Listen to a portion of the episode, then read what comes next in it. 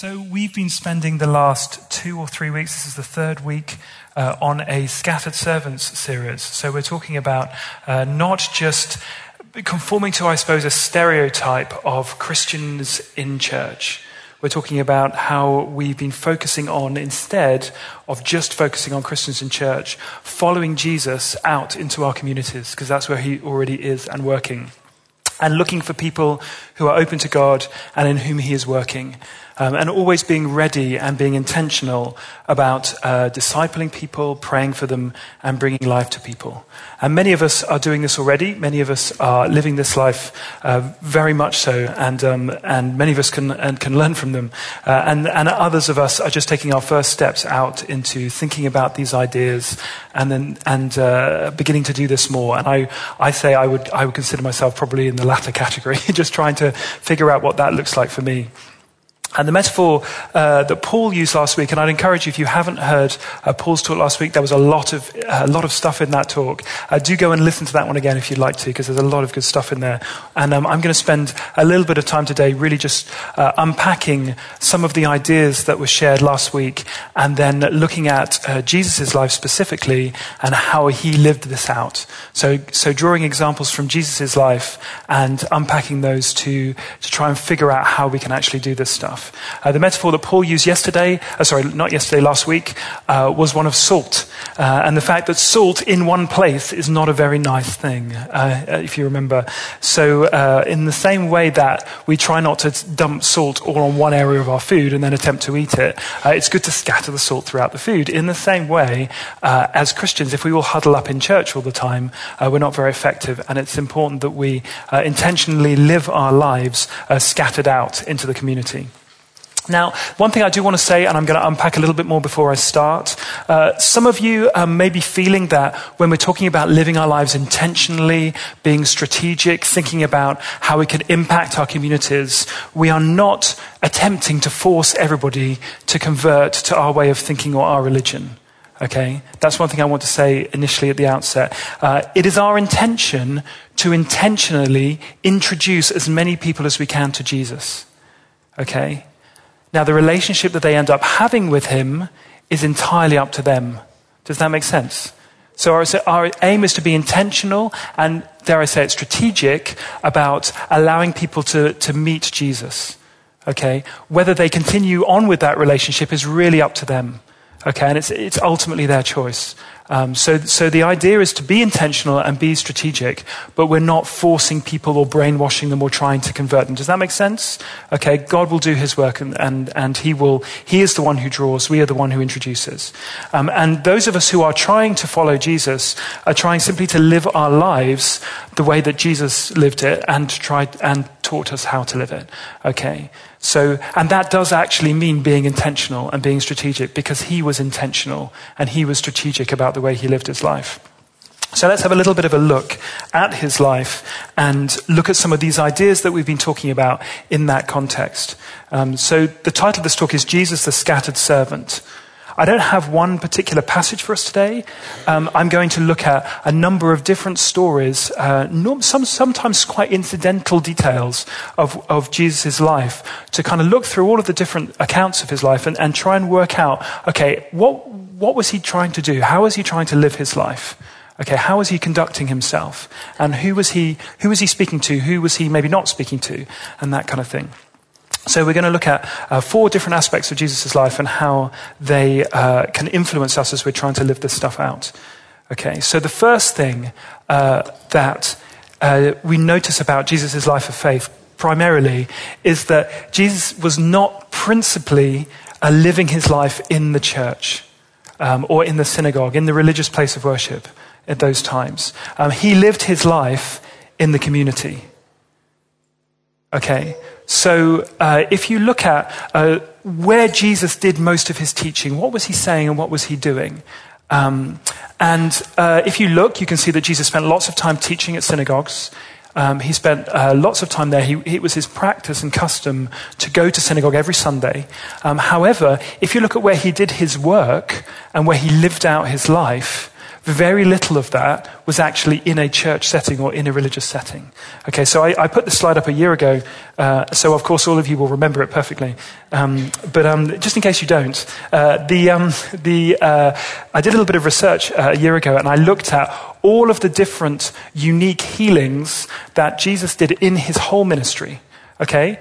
And uh, where we can be sure of the place. There were others, but we didn't, it wasn't quite clear as to where they happened. Okay, so where it says specifically where those things took place, I went through them. There are 24 individual cases where it was very explicit about that place. And, um, and this is where they happened. Okay? So you can see from this list that um, most of them, in fact, over half of them, were actually in the street which is quite interesting. Um, there are three or four, I think, that were in the synagogue, and they were mostly reactive, like some guy would start screaming and shouting, and Jesus would just stop it happening. Um, a couple of them happened in the home. There was one while being arrested, uh, one in a hospital. But really, most of them were, happened when he was in the middle of something else. Often he would be going to do something and someone would grab him. Does that make sense? and he would go and do that. Or uh, he would be interrupted, or he was trying to tell a story and somebody would come along and he'd just do that and then go on. Do you see what I mean? So it tended to happen when he was traveling somewhere or going somewhere else. Um, if you look at his miracles, uh, which is the next one. Uh, so, specific kind of works that he did of power. So, um, feeding the 5,000 or water into wine or that kind of thing. You know, not to specific healings, but kind of other works of power. If you look at where they happen, that's even more interesting you can see uh, that, again, they were traveling on a mountain whilst walking on the beach, out in the countryside, at a party. Isn't that interesting? None of those works of power were done in a church or religious setting. Jesus intentionally lived his life and lived out uh, his faith in God and his belief in God in the street. Okay? Out in his normal workplace, out in his normal life. Uh, isn't that interesting? that actually many of us as Christians, and I find this uh, very challenging, by, by which I mean people who are trying to follow Jesus, spend a lot of their time uh, praying for people for healing, uh, praying for works of power, but we spend a lot of our time doing that in church uh, with other people who are following Jesus. Now, I'm not, I'm not saying that that's wrong, and it's a great place to practice, it's a great place to learn. But if we look at Jesus' life, he actually spent most of his time doing that stuff out there. And therefore, uh, if I am, am trying to follow him and trying to to organize my life so that I'm doing the things that he's doing, I should be looking at how I can do that out there. Does that make sense? And, how, and looking for the opportunities uh, for praying for people and for uh, you know where Jesus is working out in the community. Um, so it's interesting that um, I'm actually going to swip these two quotes. The second point is that Jesus was very intentional about the way that he created uh, or made followers of him disciples. Um, so the first thing is that Jesus' ministry was principally out in the community. The second thing is that Jesus was very intentional about the way he made uh, disciples. Um, he spent a lot of time with a few people. Does that make sense? Uh, so he spent plenty of time teaching the crowds, but he also spent a good deal of time with a few people. If you read through uh, the Gospels, large chunks of his teaching are really just aimed at the disciples. Okay, they're, they're, they're given to him well, uh, they're given and, and written down accounts of where he was just talking to his disciples. And it's interesting that when Jesus is going about his life, he's picking out people that have a particular impact.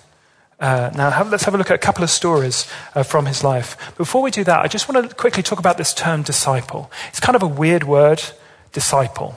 Doesn't, what, what do you think of when you think of disciple? Most people think of Peter or John or something like that. Um, they don't necessarily think about us. Um, and if they do, uh, for me, I get this idea of being a disciple as someone who wears a little white robe with a little sash and kind of follows a priest around. That's kind of my, my kind of uh, thinking immediately when I, when I hear that. And I think this is a really good way of putting it. Um, to disciple other people, uh, specifically, uh, was to help others understand, apply, and live out Jesus' teachings.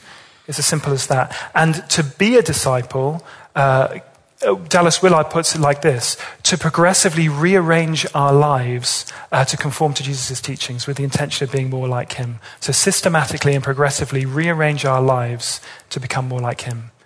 Okay, so it's very intentional.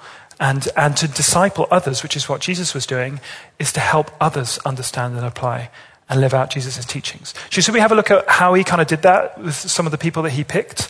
Let's have a look. So, this guy is the guy who wrote the book of Matthew, uh, and it's the account of when he.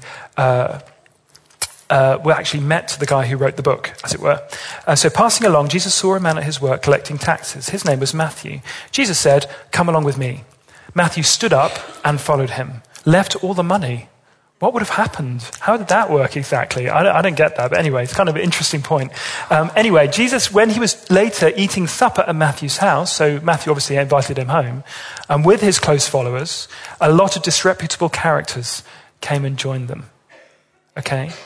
So interesting, isn't it? That Matthew is a particular guy in his community he was clearly a man of influence and he had lots of friends, possibly because he had a ton of money. Who knows? I don't know. But, uh, but he did have influence in his community. And it's very interesting that when Jesus walks along, he picks Matthew. Do you know what I mean? Out of all the people he could have picked, all of the kind of pick me type guys, kind of hanging on the edge, hoping that he might point someone out. Um, he picked the guy who was very unpopular uh, with all of the people because he was the guy who took all their money and usually took a bit on the side to help himself. Um, but it's also interesting that, that God was working in someone who had a lot of influence. Okay, often when God is working in community, He is working with people with influence.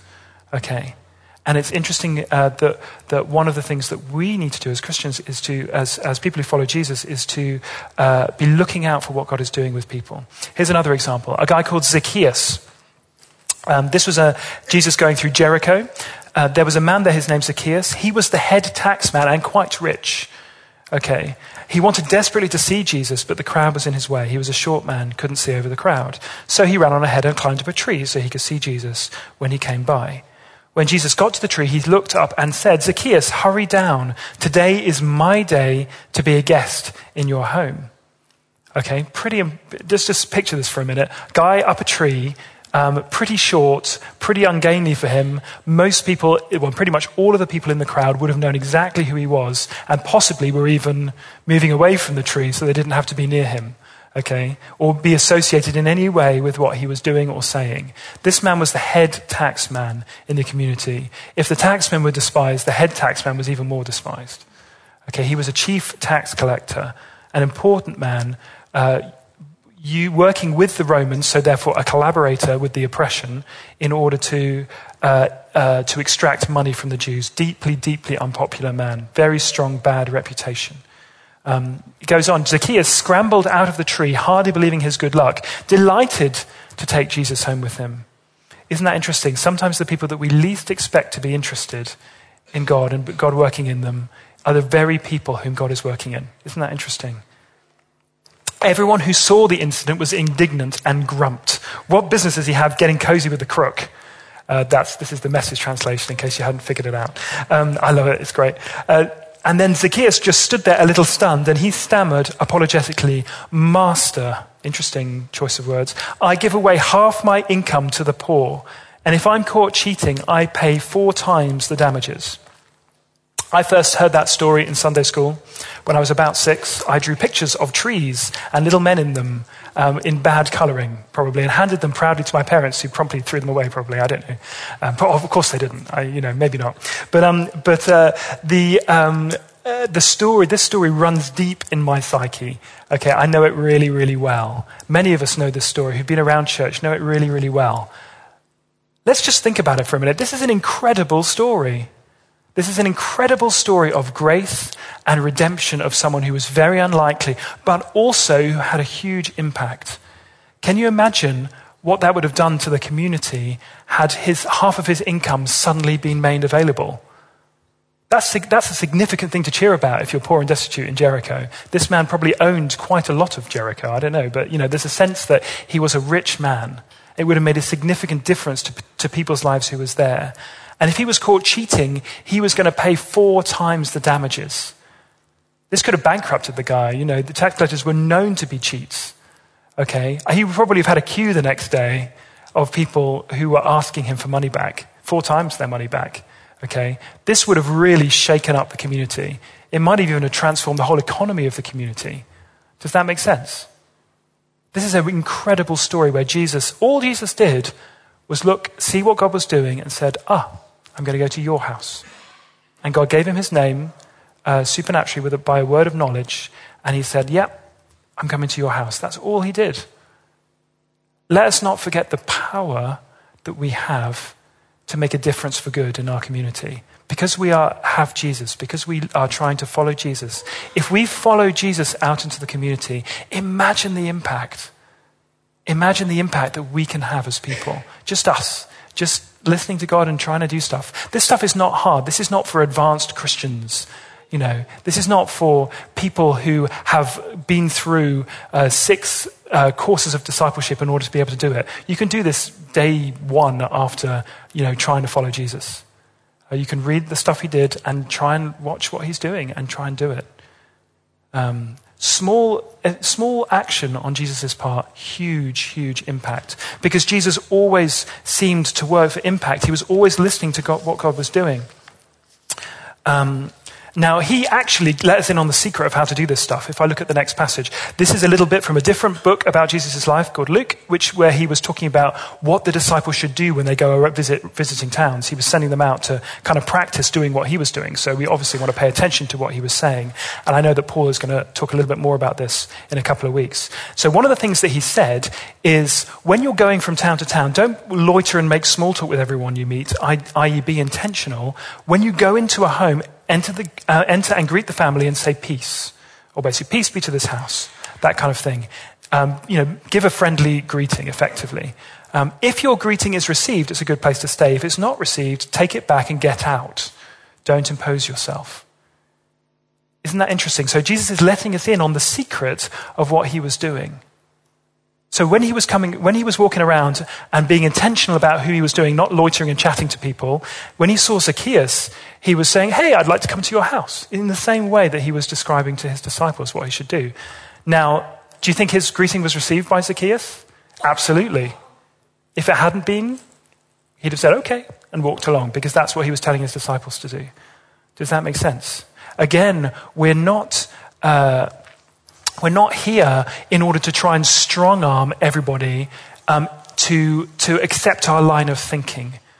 We're here to offer peace. We're here to offer Jesus to people. If they're not interested, that's fine. That's up to them. We walk away.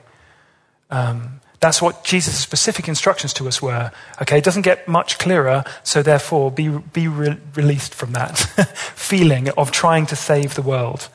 Okay, let's simply intentionally ask God, who in my various communities, who in our various communities is ready for me to talk to them about Jesus? And if you're not sure, then just ask him until you are sure and then just, you know, bring it up. Um, now, if there's nobody, then maybe go and find a new community. Maybe go and join a different club or, um, you know, I don't know, go and find something else you like to do. Uh, if you don't want to, always want to take up running, take up running and go and meet some people there and just ask God what's going on. You know, what's going on here? What are you doing here? Because God is working everywhere. Jesus talked to us about that too. Okay, so specifically with this training, I'd love to invite Ermias up here. Um, who, with Paul, they're going to talk a little bit. I know many of you have heard about what's been going on uh, in Ethiopia, and uh, Paul and Ermias are going to talk a little bit about how they're doing this kind of thing and training people to do this uh, in their community. Is this on? Yeah. Yeah, if you've been coming to the Sunday services over the last few months, you would have heard me share just some stories from my time in Ethiopia, and it's a great pleasure to introduce Ermias, my friend from Ethiopia. Now, Ermias, um, what do you do in Ethiopia? Thank you. Um, uh, we are seeking uh, to see Muslim people group called the Hararge Oromos to come to the Lord Jesus Christ. Uh, there are about five to six million people who are very soft, open, and traditional. So I like to see that happen. So how are you trying to do this? Well, we, uh, last year and before last year, actually, we got together some 44 uh, Christian background believers and the Muslim background believers of Jesus, uh, trained them uh, in the Great Commission of Matthew 28, 19 to 20, and also Luke 10, 1 to 11. Uh, actually, in the morning uh, for four weeks, and then every afternoon, we sent them out two by two. Uh, these people g- just uh, gave us two years commitment uh, in meeting up them with, uh, with them every two weeks to encourage them and then coach them and mentor them. Like you said, you'd done this before, but this year um, it was particularly successful. What did you do different? Uh, actually, this year we changed the way we did last year. Uh, so uh, rather than just giving them a lot of uh, classroom instructions before sending them out, uh, we gave them some trainings in the in the morning and then send them out two by two. Uh, and when they came back, uh, late afternoon, we just uh, feedback and uh, just encourage them where they need encouragement, uh, and also challenge them uh, in a way. Uh, it should get ch- some challenges if they we, they need challenges. Yeah. And you also changed some of the emphasis in the training. Tell me about that. well, there are many many things that we changed, but the things that really we gave emphasis uh, during this time is um, um, uh, we gave a lot of more emphasis in prayer. Uh, so the people like Paul uh, trained them in listening prayer and uh, at every stage or uh, of the day and the training we pray we were praying we also emphasize that the key to reach these people community was finding a person of peace, and then through this person of discipling the person of peace, uh, to lead the community to come to the Lord Jesus, uh, the Savior. Uh, that was rather than reaching random individuals and uh, starting sharing Jesus with them, uh, resulting uh, in secret, isolated, and underground believers. To finish, why don't you just tell us some of the highlights of this training? Uh, well, there are many things that we did. Uh, actually, uh, there are highlights, but to use the time efficiently, uh, we were baptizing 26 Muslim background, uh, actually, uh, Oromos that were around training. We also have two sheikhs, that is actually people who were leading mosques, who were following, who are following Jesus. Uh, there were also a man who were who was uh, actually team first found him. The, he was chained up together, uh, his legs and his hands. Uh, he was so wild, but now he, his mind is restored and he is uh, following Jesus. and there are other things actually. Thank you, Edmir. Um, at the end, it'd be great. He, he flies out this afternoon, and it'd be great um, if some people can come and um, pray for him. Um, I'll share more stories probably next week or the following week. And if you want to hear more stories, he spoke on Tuesday, and we got a recording um, for that. So back. Yeah, there's a link on Facebook, and also on ePress, there's a link as well. Thanks, Paul. Thanks, Pastor. You That's all right. Okay, fine. Okay. Isn't that great? I love hearing those stories. These guys, and it's interesting how they, they, instead of shifting what they were doing to picking random people, which is, which is what I often do. Oh, well, maybe I should talk to this person or this person. Just asking God who's open, who, who is the person who, who's ready, and just speaking to them Imagine the, the, the, difference that that could make, and that's certainly what, what's happened. Uh, the, the third thing I just want to mention briefly, and I mentioned it at the beginning, is that Jesus specifically didn't do anything that God wasn't already doing. And I've kind of mentioned this already. He allowed the Father to work. Um, he said uh, quite explicitly, Jesus explained himself at length in John 5. Uh, I'm telling you this straight. The Son can't independently do a thing. He can only do what he sees the Father doing. Okay? That's quite a strong statement. And again, if you've been around for a little while, you might know that statement. But if Jesus only did what he saw God doing, how much more should I only do what I see God doing? Do you know what I mean? Um, so, so just to kind of reinforce that, uh, it's very easy to kind of pick people randomly or not to, or to really know, want to do that and then not do anything, but rather than just looking for the people who are ready. Um, so, uh, again, even with the claims about himself, when Jesus was asking his disciples who they thought he was, and Simon Peter ends up saying, You are the Messiah, effectively, uh, in Matthew 16, uh, Jesus came back But God bless you, Simon, son of Jonah. You didn't get that answer out of books or from teachers. My Father in heaven, God Himself, let you in on this secret. Interesting, isn't it? You'd have thought that one of the first things that Jesus would have done for any people who were kind of tagging along with him were to explain exactly why he was here and what they were doing, casting the vision. Do you know what I mean? But, but he didn't do that. He, he, let, he allowed the Father in heaven to reveal to his disciples who he was. Okay? We don't need to work very hard to convince people of what Jesus is doing. Sure, we can talk to them and discuss things and try and unpack what's going on. But to try and to convince somebody that Jesus is a real, alive, true person whose way is worth following, it, Jesus relied on the Father to do that. So, so should we. Does that make sense? So we, we work with the Holy Spirit. We don't make this stuff happen. Um, do you want to see a picture of my vegetable garden this year? It's a, I, I, I'm, I, I just want to show this to you. Okay. This is, I, am you know, I have a lot of emotion. I feel a lot of emotion about my vegetable garden. Do you want to see it? Here we go. In previous years, it's been a lot better than this. so, so I intentionally put some pots out and put some tomatoes in them. Unfortunately, I was less intentional about the watering and the, um, the caring, especially over the heat away. And this is what happened. Um, my point is, is that I cannot make any of these plants grow.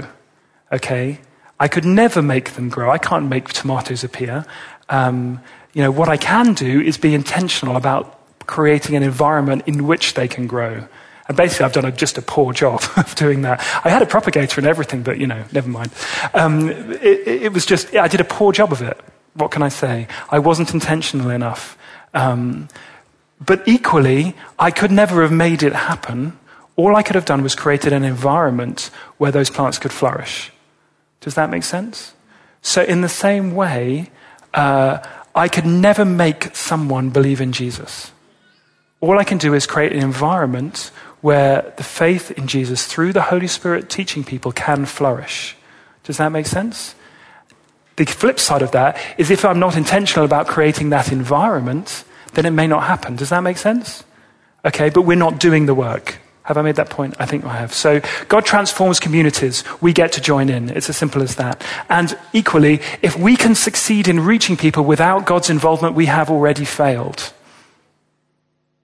Because if all of our man made strategies can get somebody along to church, then, uh, and if God's not working in their life, then that doesn't sound like it's, it's worked. Does that make sense?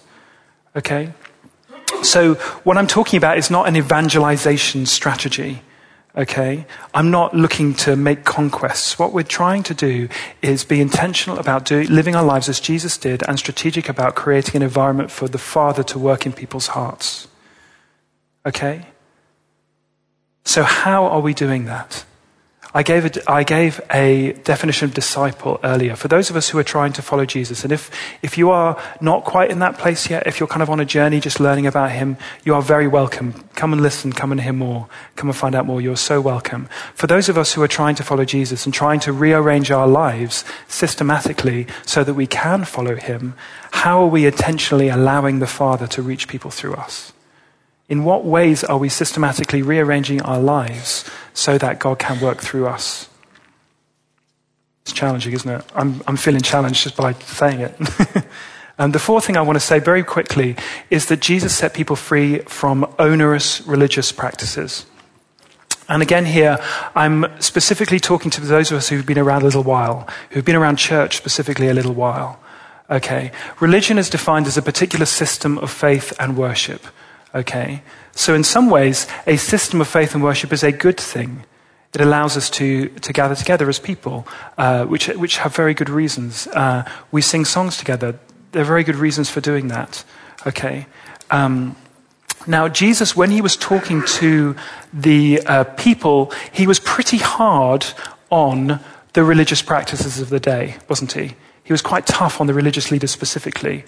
Um, he wasn't tough on the, on some parts of it, the kind of the stuff that was there for good reasons, but he was tough on the extra stuff around the edges, especially when people imposed that on other people and used it as a stick to beat other people over the head with. Does that make sense? He was very tough on that stuff. Very, very tough.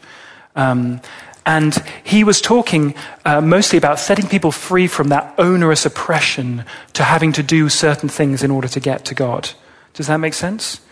Um, so now, in this church, we aren't religious, are we? We don't have many religion things that we do. Religion is kind of the domain of the Anglicans in their stone churches. Is that right? Is that, that's what they do. We're, we're not religious. Um, I'm going to say a few controversial things in a row here and, and pretend that that's okay, if that's all right. Um, I would say that, that, um, that quite a lot of what we do here can be a little bit religious. Okay? Uh, we do worship, then we do teaching, then we do ministry, all in order. We kind of stand up and we sing songs on a screen, and we have a band. We do those things every week. I'm not saying that those things are wrong. They're not wrong.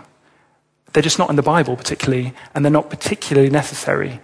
You know, the, the, the important thing is following Jesus. How we follow Jesus as a community is the forms that we take, okay? But we must never take too much pride in them. And crucially, it's very important that we don't impose them on people who are trying to follow Jesus uh, in order for them to kind of jump through a hoop or two. Does that make sense? Um, Christian missionaries in over hundreds of years doing very good work found this to their detriment that if they try and impose their culture and way of doing church on people, it didn't really work. But as soon as you just talk about Jesus, it's much easier. Because ultimately, Him and, and everything that He stands for, His teaching and His claims is enough. Okay, all of this stuff we do, great as it might be, is not that. And we, we have to be very careful um, because Jesus set people free from rules and regulations. Let's not impose more rules and regulations on people coming to church. Okay? We try and create as many different ways for people to meet Jesus as possible. Some people that may, they may find this environment very difficult they find it just a bit weird and want to go, you know, to a slightly different environment, or, or maybe just want to meet with a smaller group or a bigger group. That is okay. Okay? Which is why when Paul was talking last week about getting people along to church as our goal, we're kind of limiting what can happen. Because you're kind of assuming that people need to, to kind of get something out of this particular experience in order to meet Jesus. So maybe our goal is not necessarily to get people to church. And notice Jesus never invited anyone to church or to the synagogue, interestingly. He only ever told someone to go and see a priest, but for a different reason. Interesting, that, isn't it? He met people where they were at, out in the community. Interesting. Um, in the same way, and this is the last thing I want to say because I'm running out of time. Um, and again, this is another one of those controversial things in a row. I, I, I don't really, I find the word Christian difficult. I don't know about you. I find people often make assumptions about me when I call myself a Christian. They assume that I'm, I think a certain way, or I believe uh, maybe what, the, what people in a different country believe about Christianity, or, or what they hear on the media or on TV about what Christians are and, are, and aren't. Um, I don't know about you, but I find, I find that difficult. And also, when I call myself a Christian, sometimes people ask me to defend creationism or, or, or fight against evolution or assume I want to do that or uh, denounce Islam or atheism or, or what, all of those things, okay? I, I'm, I'm, I don't want to fight those battles. You know, those aren't my battles to fight. So, what I tend to say these days is that I'm trying to follow Jesus. If I call myself a Christian, it just gains, gains too many assumptions. And people think, oh, yeah, that's nice for you. You go and do your Christian religious thing in your corner.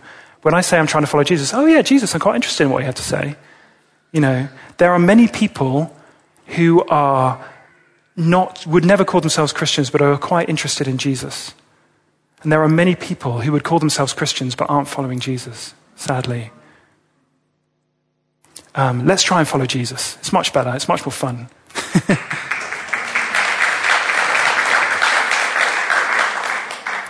So, so yeah, so I, I, for the last couple of years, have not called myself a Christian. And I no longer call myself a Christian in that sense. I just simply say I'm trying to follow Jesus. Okay, does that make sense? Um, now, of course, uh, that, that is actually a bit harder for me. Um, I, I'm just, what I'm doing is I'm taking a word which ultimately isn't, you know, isn't really mentioned in the Bible, and I'm setting it aside for myself in order that I may try and get to what was behind that in the first place. Does that make sense? Okay? So I'm aware that that's controversial, and I'm going to leave it with you to think about. Um, but just to kind of sum up, um, I know that many of us are already doing this. Okay? Um, but I just encourage us to, to behave as Jesus did. Um, ask God who He wants us to spend time with. Could be anyone in our various communities. Like Ermias was talking about, people of peace. Um, who is God wanting to spe- us to spend time with? Um, and simply love them, get to know them, share what you love with those you love. I was talking about that a couple of weeks back. Uh, the people that we love, we want to share good things with. If we love Jesus and we love people, we just share it with them naturally. And be ready to pray for the sick as Jesus was. And also, if they're interested in learning more, just spend time with people learning about Jesus together. If uh, you want some help with that, if you wanted to grab a few people together in your home just to talk to, through about uh, ideas for Jesus, uh, Paul and I have got some material which is very simple material that allows you, and some simple resources to help you run an informal uh, group looking at, just very simply looking at Jesus uh, if you haven't got any kind of church background and are not sure, specifically if you're not sure about Christianity. Does that make sense? So if you're in that position, come and talk to us and we can help you further. But, but if you're not at that point, uh, the, the starting point is simply to ask God what He's doing. That's what Jesus did. Ask God what is going on in your communities and just join in with that. It's, it's that simple and it is that complicated. That's all I got. Should we stand?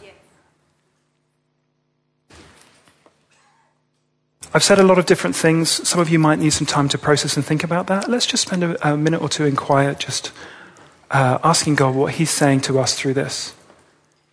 What, what specifically is He doing in our hearts? So, Holy Spirit, come. Come and teach us your words. Not my words, but your words, Lord.